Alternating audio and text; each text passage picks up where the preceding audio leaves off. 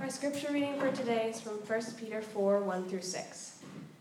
Since therefore Christ suffered in the flesh, arm yourselves with the same way of thinking. For whoever has suffered in the flesh has ceased from sin, so as to live for the rest of time in the flesh, no longer for human passions, but for the will of God. For the time that is past suffices for what for doing what the Gentiles want to do, living in sensuality, passions, drunkenness, orgies, drinking parties, and lawless idolatry. With respect to this, they are surprised when you do not join them in the same flood of debauchery, and they malign you. But they will give account to him who is ready to judge the living and the dead. For this is why the gospel was preached even to those who are dead, that though judged in the flesh the way people are, they might live in the spirit the way God does. This is God's word. Thanks be to God. Let's pray. Dear Father, we are thankful for your word. Uh, we're thankful for the ways that it speaks to everything, um, that it speaks to the good and the bad, the beautiful and the ugly. And so I pray that you would help us to hear from your word this morning, uh, that it would speak specifically to our circumstances, our uh, city, our culture, um, and that it would transform our church. We pray these things in Christ's name. Amen. Thanks to Lila for taking one for the team and reading that vice list.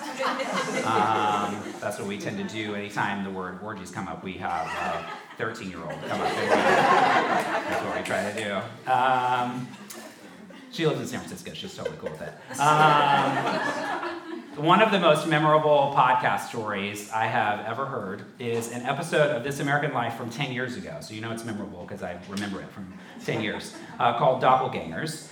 And it's about a rumor that fried calamari, uh, especially calamari that's bought for cheap um, at a chain restaurant somewhere, is not actually fried squid, but a certain unsavory pig part. Anybody heard this episode before or heard this theory?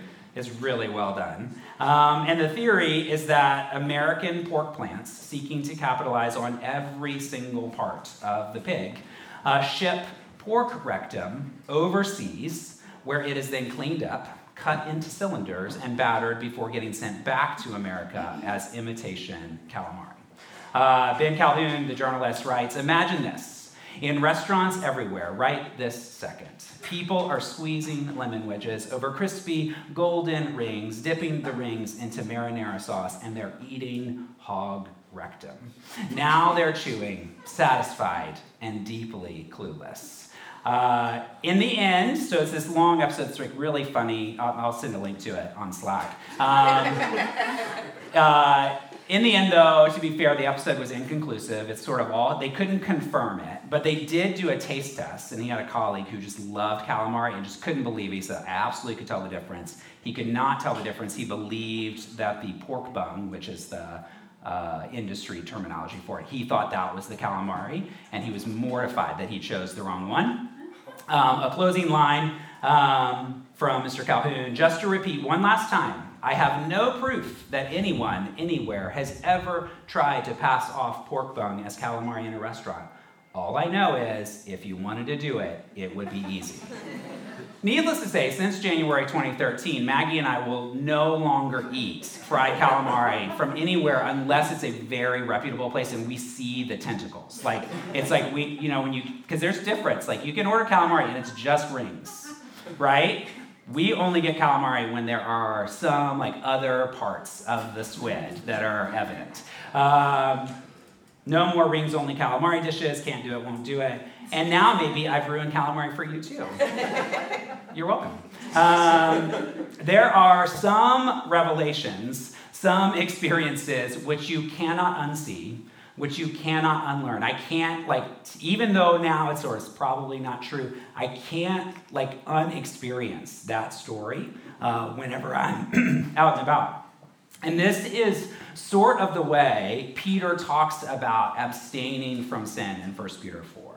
Um, where because of Christ, because of the revelation of Christ, uh, you can't unlearn it. You can't go back. You can't see things differently.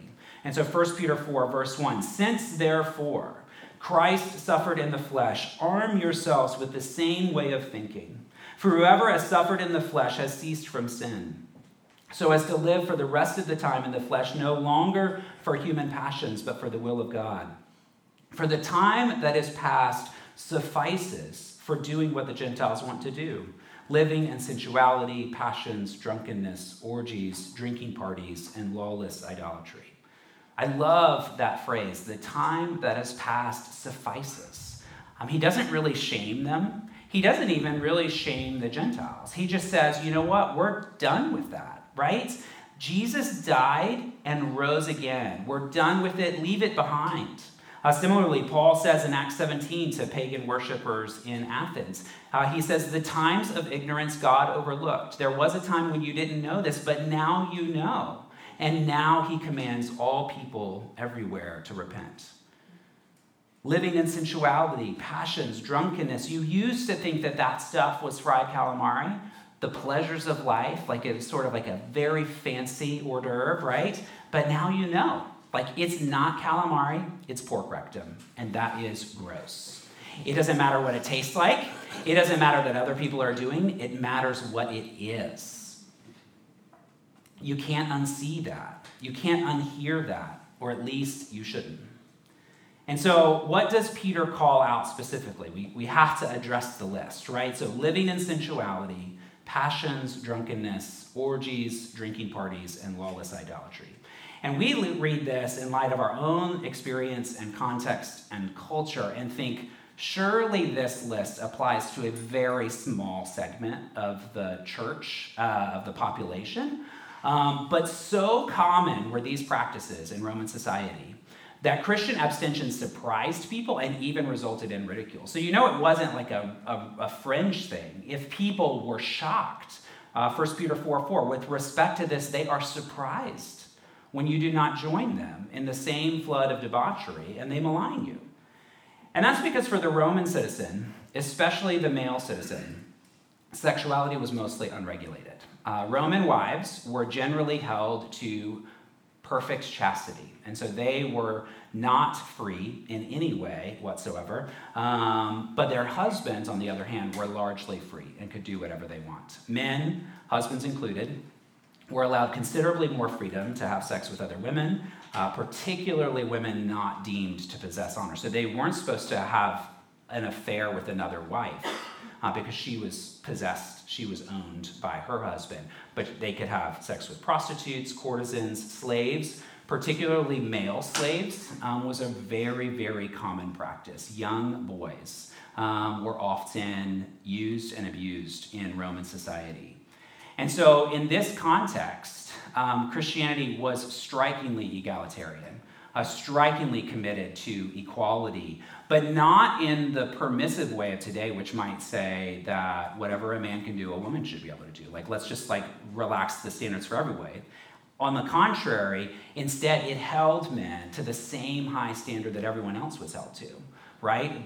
Complete marital chastity. And so, this list of vices might feel extreme to us but it wasn't extreme at the time. It was something that pastorally Peter felt obligated to name and speak, like abstain from this. Even though you might be scolded, even though your whole city thinks it's completely okay, you should not do this. I uh, casually mentioned to my mother in law yesterday that today's sermon would be about orgies, and she thought I was joking. Um, but the fact is that these activities and behaviors were widely available culturally acceptable, and even commended. It was a way to sort of protect the man from adultery that mattered. Like, we didn't want him to do something that mattered and violate his family and the cultural order. And so we're going to let him do all these other things instead. Um, that is mercifully not true today um, in such a, especially in the power dynamic sense. Um, in my experience as a pastor, like orgies haven't come up much. Um, but um, I will say that like sex addiction is very real in the church. That does come up. Uh, prostitution, hookups, pornography use, those do happen in our city and within the church. Um, and so, frankly, um, it would be irresponsible and un- unloving um, to let this moment pass because it doesn't come up in scripture, but we, we preach all of God's word. And so we want to say, and I was just sort of initially my perspective was like, okay, well, I'll just give the context, but then say, like, that's not important to us. But, like, man, we really should pause and think about these things um, given the time and place that we live. Um, this list is only becoming more and more relevant um, to us. Uh, the farther our community, the farther our city and culture gets from Judeo Christian ethics, the more pertinent um, this list gets. Um, we're not at the point yet where we would be maligned for refusing to participate. But everything in this list truly is available in this city. Um, it's acceptable and even approved of in certain contexts, especially the younger you are. Um, the older you are, the more this kind of behavior would be frowned upon as irresponsible, especially if you are married with kids. Um, but for younger people, in certain contexts, there is a real sense that you could be maligned to participate in this. Um, there was a um, pair of very frightening books Peggy Orenstein published. Um, a journalist. She had one called Girls and Sex and one on Boys and Sex. And she's a sociologist that looks into the cultural beliefs and experiences around sex among American teenagers. And it is it is very shocking and very sad the things that um, teenagers and high schoolers are learning um, about sex, um, invited to, uncomfortable with, but feel obligated to sort of pursue. Um, 1 Peter 4 3 is really like completely relevant to my kids without needing update. Like that whole list, like all of it like doesn't need any update whatsoever. It relates to Shepard as he like is in middle school and enters in high school. Um, and maybe it's relevant for you too. And so I we want to pause uh, and name that maybe you're here and you need encouragement. We all need encouragement to hold fast to Christ in a sensual culture. Uh, maybe your social circles at school and work are marked by drunkenness. Um, that's what it takes to sort of be involved uh, with people. Um, on your own, maybe it is hard to stay away from pornography, from hookups, from substance abuse. Those things are easily available to all of us. And it feels like obedience to Christ. And I think this is key. So, so much of it, we can look at the act itself, um, and we could talk about that. But this text is so much about how obedience to Christ means abandonment by friends and loneliness. That saying no to these things actually like invites loneliness for you, invites estrangement, always being dissatisfied. And so, if that is you in this moment, first, I am so sorry. Loneliness is so hard, it's so difficult. And so, may you find friendship and meaning here at Citizens, a full orbed life. May this be a church that is marked by satisfying relationships without the need for drunkenness and illicit sex. Like, you don't have to do that because your life is full and rich here. May you experience celebration and joy and affection in life. So, saying no to those things isn't saying no to joy, it's not saying no to celebration. Um, it is saying yes to those things greater joy, greater affection, responsible drinking, good cocktails. Like those things can be had among our community, honoring relationships between men and women so that you never feel left out. And when we're tempted, remember what it really is that's tempting you. Like, don't forget. That's the calamari example. Like, don't forget what it is beneath the glamour and excitement. It is, frankly, abuse that's tempting you. That's what pornography is. That's what hookups are. That's what drunken parties are. are. They all involve both our own abuse and our complicity in the abuse of others. And so we need to remember that it's not enough that it's consensual. How we read about Rome's tolerance of sexual abuse by men and are tempted to think that San Francisco is better because it's supposedly all consensual. And the Me Too movement has really exposed that that's really not necessarily the case. It's like really hard, like, what is consent? Um, and so, even consent is like a really sticky, um, difficult concept. Um, Helen Lewis writes for The Atlantic uh, what the Bible has taught for millennia. And it says, man, our enlightened values, less stigma regarding unwed mothers, the acceptance of homosexuality, greater economic freedom for women, the availability of contraception, the embrace of consent culture, which she would all celebrate, Helen Lewis would celebrate all those things, but they haven't translated into anything like a paradise of guilt free fun. Um, Christine Emba wrote a book called Redeeming Sex, I think is the name, but then she did an op ed in the Washington Post a, a few months ago, and it was entitled Consent is Not Enough. We Need a New Sexual Ethic. And she writes The outcome of the sexual revolution is a world in which young people are both liberated and miserable.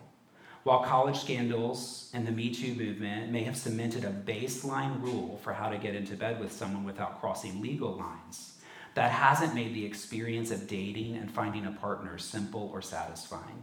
Instead, the experience is often sad, unsettling, even traumatic.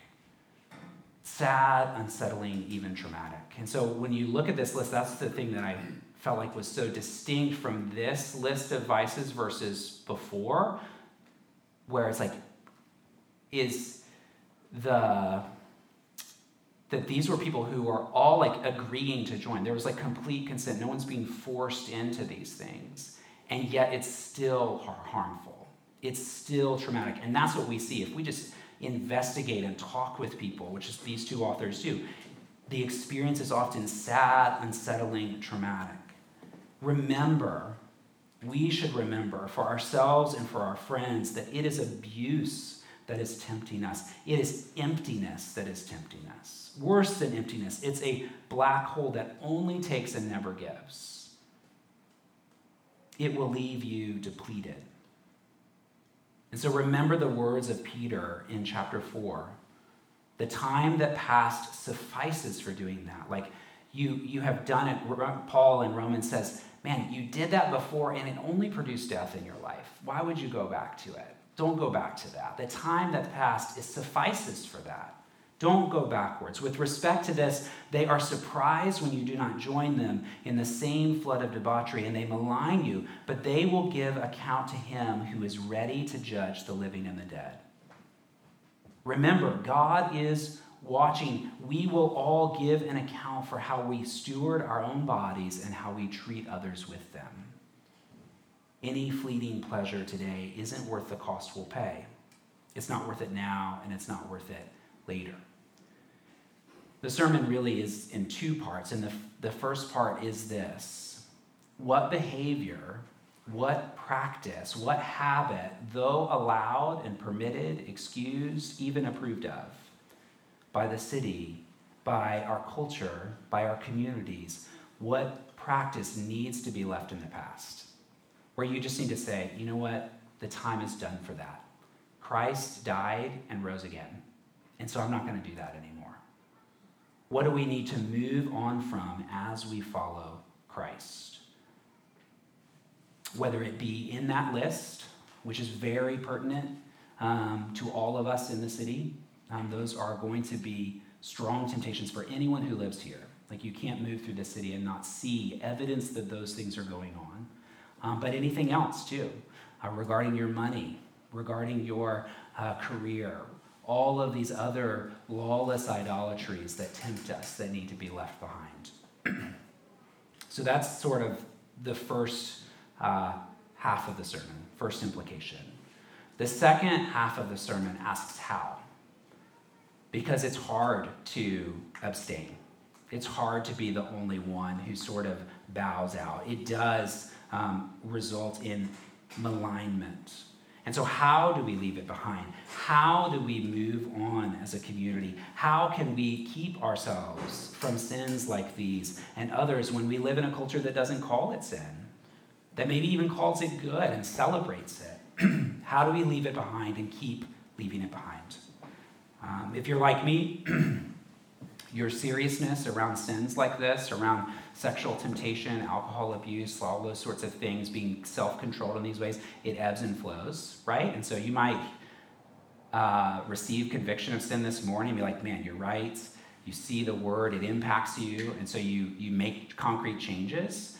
Um, but then all of a sudden, in a week, a month, a year, right, you find yourself like right back in this log. And so, like, how do we decide to abstain now and then continue um, to avoid it?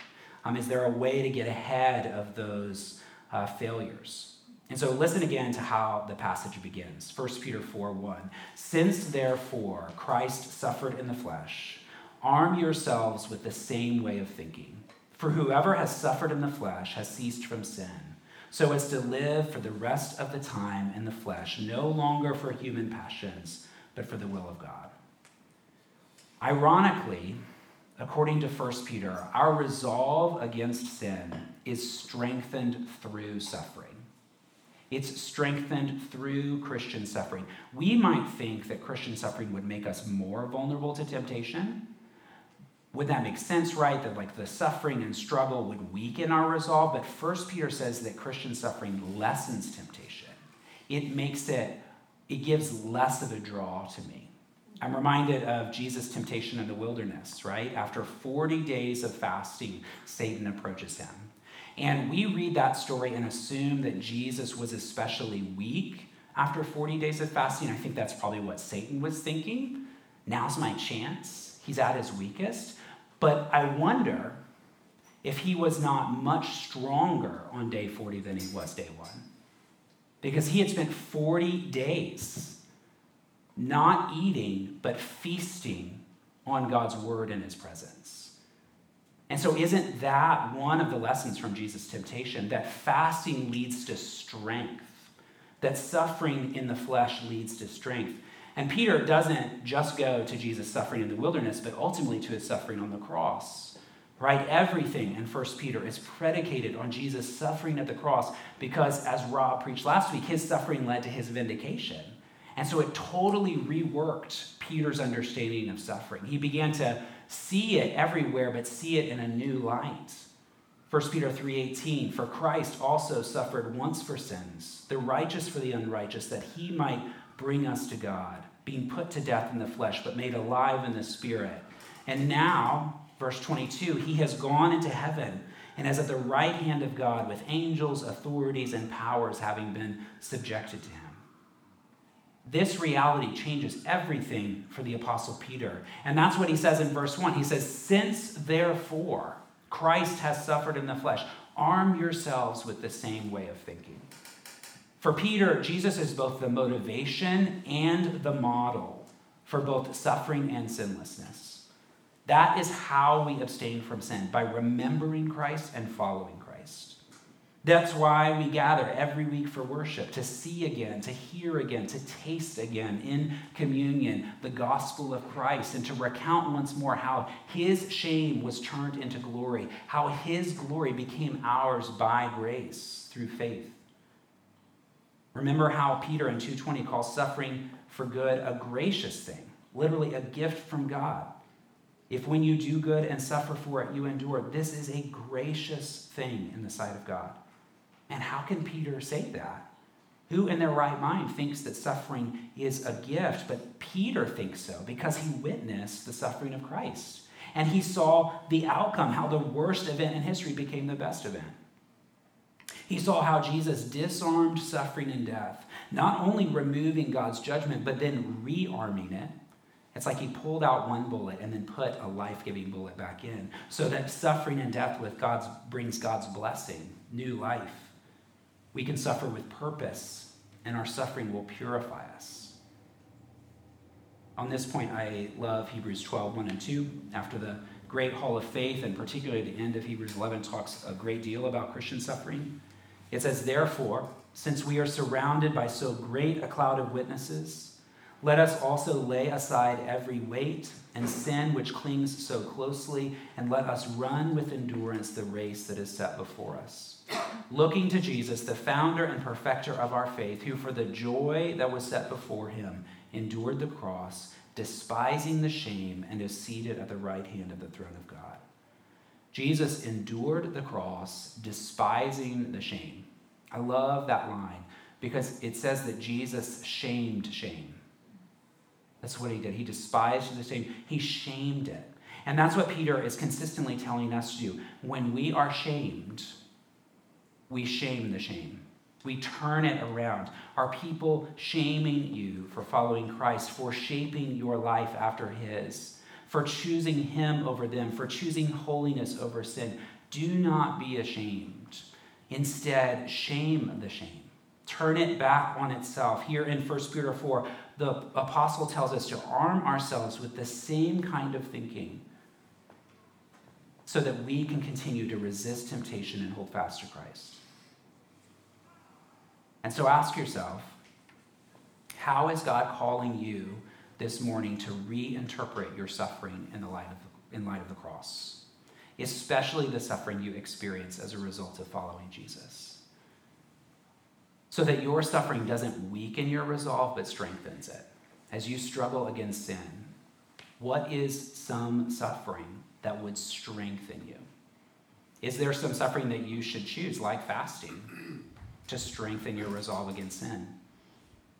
Maybe you're thinking to yourself, man, I'm not really suffering for following Jesus. I know that's been a challenge for a lot of us as we've read First Peter. Um, it feels inappropriate to apply their harder situation to ours um, in contemporary America. And I don't think that's exactly true. I would push back on that some. I think there are definitely ways that you, as a Christian, are suffering for doing good, which you don't see. And it's really important um, for you to see it and name it because that's how we're strengthened against temptation.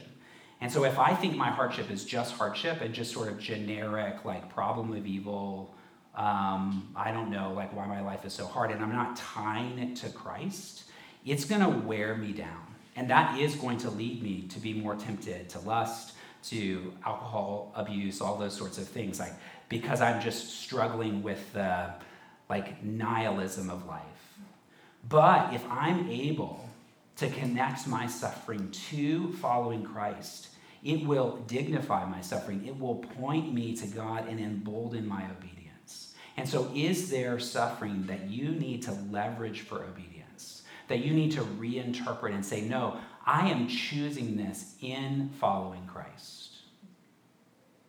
But I also believe that there is some suffering that our church, that us individually and collectively, is likely leaving on the table.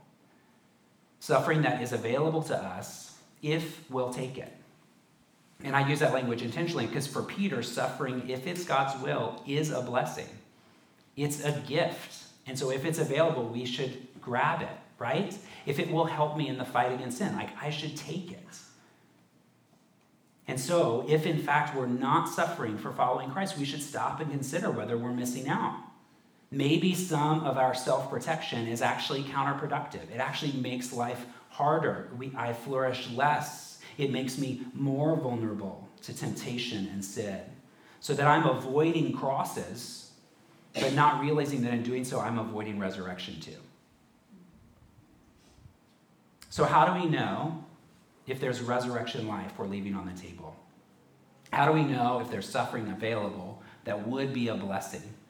And to answer that, I want you to ask yourself where do you feel shame for following Jesus today? Because our sense of shame will help us identify the potential for suffering.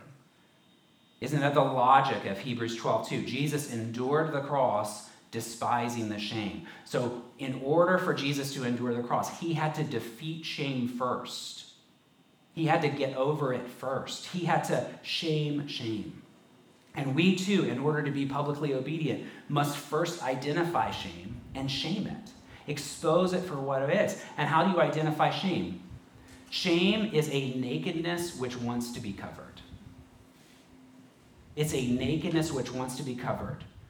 It's an exposure to ridicule. And so if you're trying to decide where you feel, where you might feel ashamed of Jesus, just ask yourself, when am I tempted to run for cover? Like what kinds of conversations, what kinds of relationships, What kinds of dynamics where I change the subjects, where I explain away or diminish behaviors I engage to avoid exposure so that people don't know I'm a Christian or they definitely know that I'm not one of those kinds of Christians, where I put a lot of energy into that. Are there conversations which we avoid, people and settings which we avoid?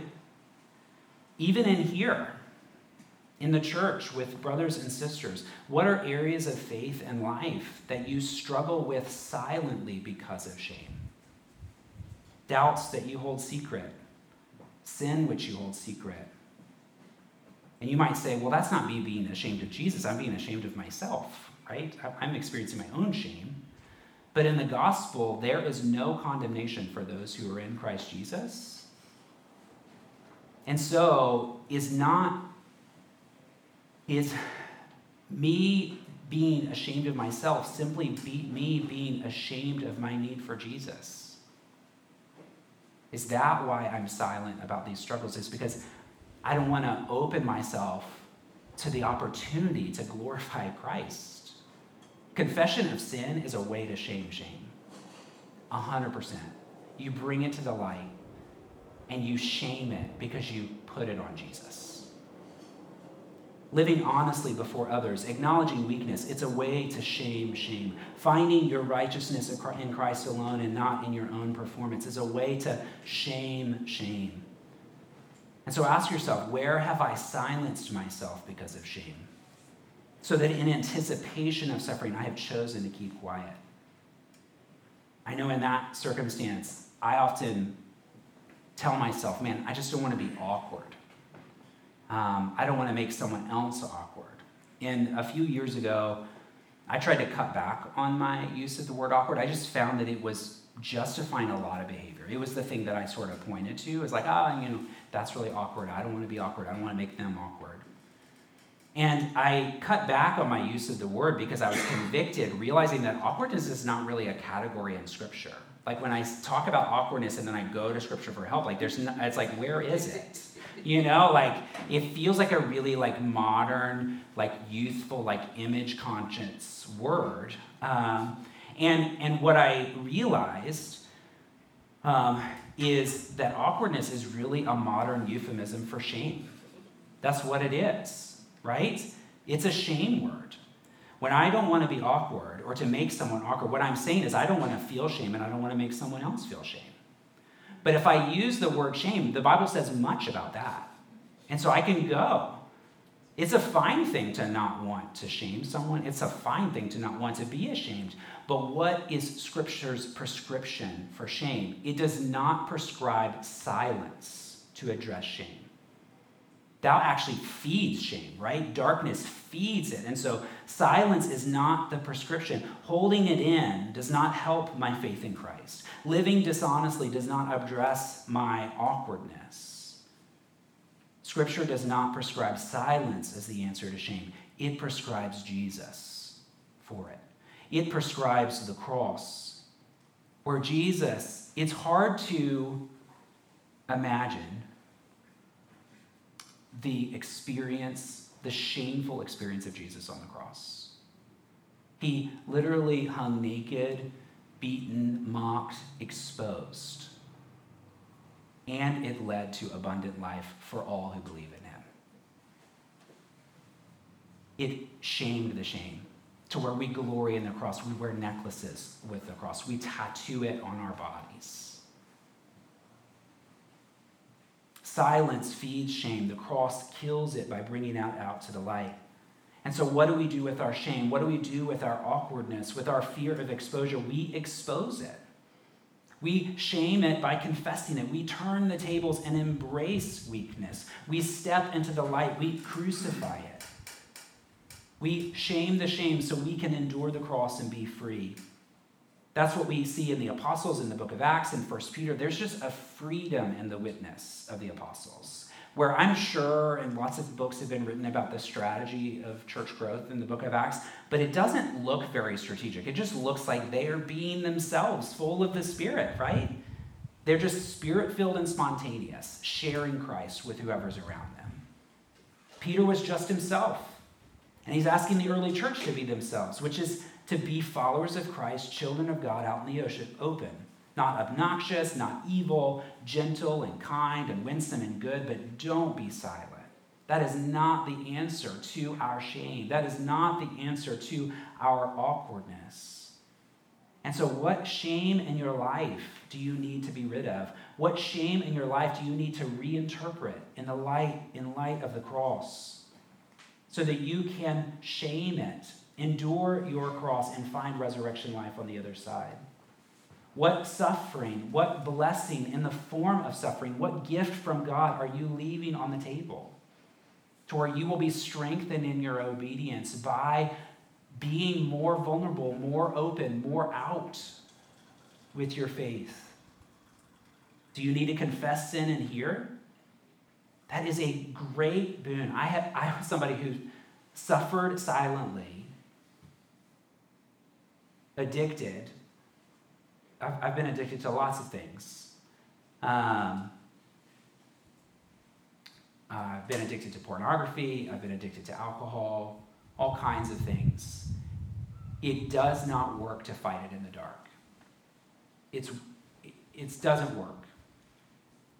And there was an immediate strength and boon to when I shared it with other people. It, the light really does kill shame. And so, is there sin that you need to confess in here and, and not feel shame for it because of the cross? You don't have to feel ashamed. And so I can say that from here and, and be totally fine because Jesus has forgiven me of my sins. He has healed me. And so I can say that to here, I can say that to any of those people out there, and be totally open about it. And it leads to life. It leads to a strength of resolve against sin. Not a perfect one, one that ebbs and flows, but certainly more possible than me by myself for years suffering the condemnation of sin and Satan? Do you need to acknowledge weakness? Do you need to ask for help? Who do you need to share your faith with? What co- coworker, what boss, what neighbor, what family member where you've sort of tried to avoid the awkwardness, but you need to just jump into the awkwardness of it? Maybe out of the blue. Apologize to them. Say, you know, I've been hiding something from you. I am a Christian, and I don't know why I've been hiding it, but I love Jesus. Jesus loves you. I love you, and salvation is found in him. That would be super awkward to do out of the blue, but maybe that is what the Lord's inviting you to. It's, it's weird, but it's good weird. It's sanctifying weird. And with the Spirit, your weirdness might save your friend. May we be an awkward church May this be an awkward place, a place that is open, a place that is kind but vulnerable, honest, that is full of light.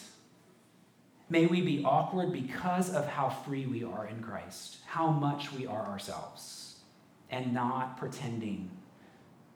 Awkward because we love Jesus more than anything else, and we love each other like family, and we love this city like future family.